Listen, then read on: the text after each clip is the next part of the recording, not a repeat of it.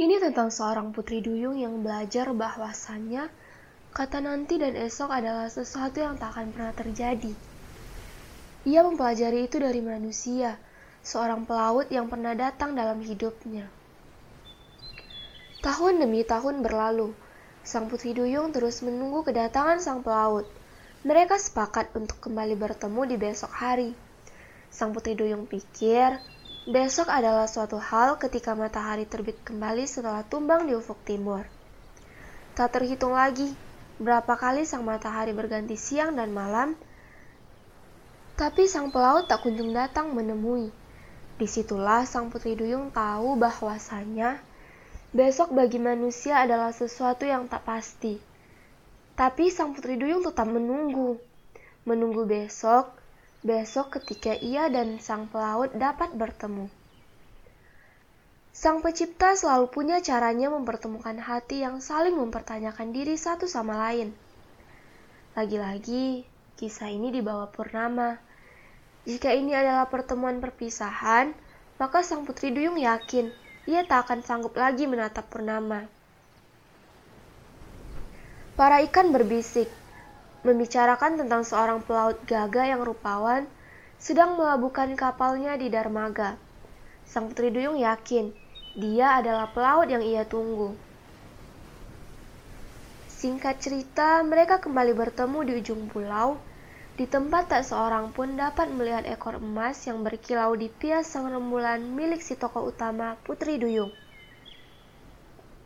Hai, apa kabar? Percakapan diawali pertanyaan basa-basi.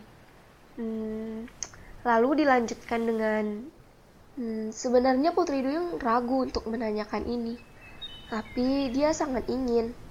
Dengan ragu, sang Putri Duyung bertanya, "Apa kamu menemukan perempuan cantik selama perjalanan mengarungi lautan?" Sang pelaut menjawab, "Banyak. Banyak perempuan cantik yang aku temui." Bahkan laki-laki cantik juga turut aku jumpai dalam perjalanan. Tapi tak seorang pun bisa membuatku melupakan kamu. Apa kamu mencintaiku? Pertanyaan yang sedari dulu ingin sang putri duyung tanyakan. Sang pelaut diam sejenak, menegada menatap rembulan lalu beralih menatap sang putri duyung. Iya, aku mencintaimu. Tapi kita berbeda tak akan bisa untuk bersama. Sang Triduyung tahu arah perbincangan ini ke mana. Dia diam menunggu sang pelaut melanjutkan ucapannya.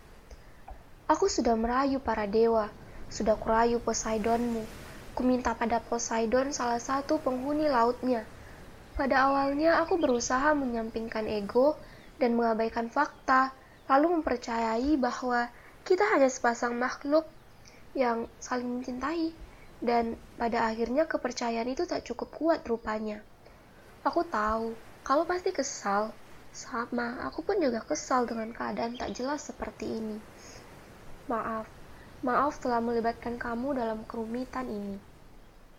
Aku mencintaimu dan kau pun juga mencintaiku. Bukankah cinta layak untuk diperjuangkan? Sang pelaut mengangguk mengiyakan. Cinta memang layak dan bahkan sangat pantas untuk diperjuangkan. Tapi, sesuatu yang layak dan pantas untuk diperjuangkan adalah sesuatu yang mungkin. Kita sudah jauh melangkah melewati garis takdir. Lantas, masih dengan pongannya mengatakan bahwa ini pantas untuk diperjuangkan. Perjuangan juga harus tahu batas agar tak lebih menyakitkan lagi. Melepaskan bukan berarti selalu melupakan. Kamu dan kisahmu adalah cerita termanis yang Dewa tuliskan untukku dan jatuh pada luka karena mencintaimu adalah nestapa yang menyenangkan. Sekaligus mengajarkan, sang pelaut berusaha memberi pengertian kepada Putri Duyung.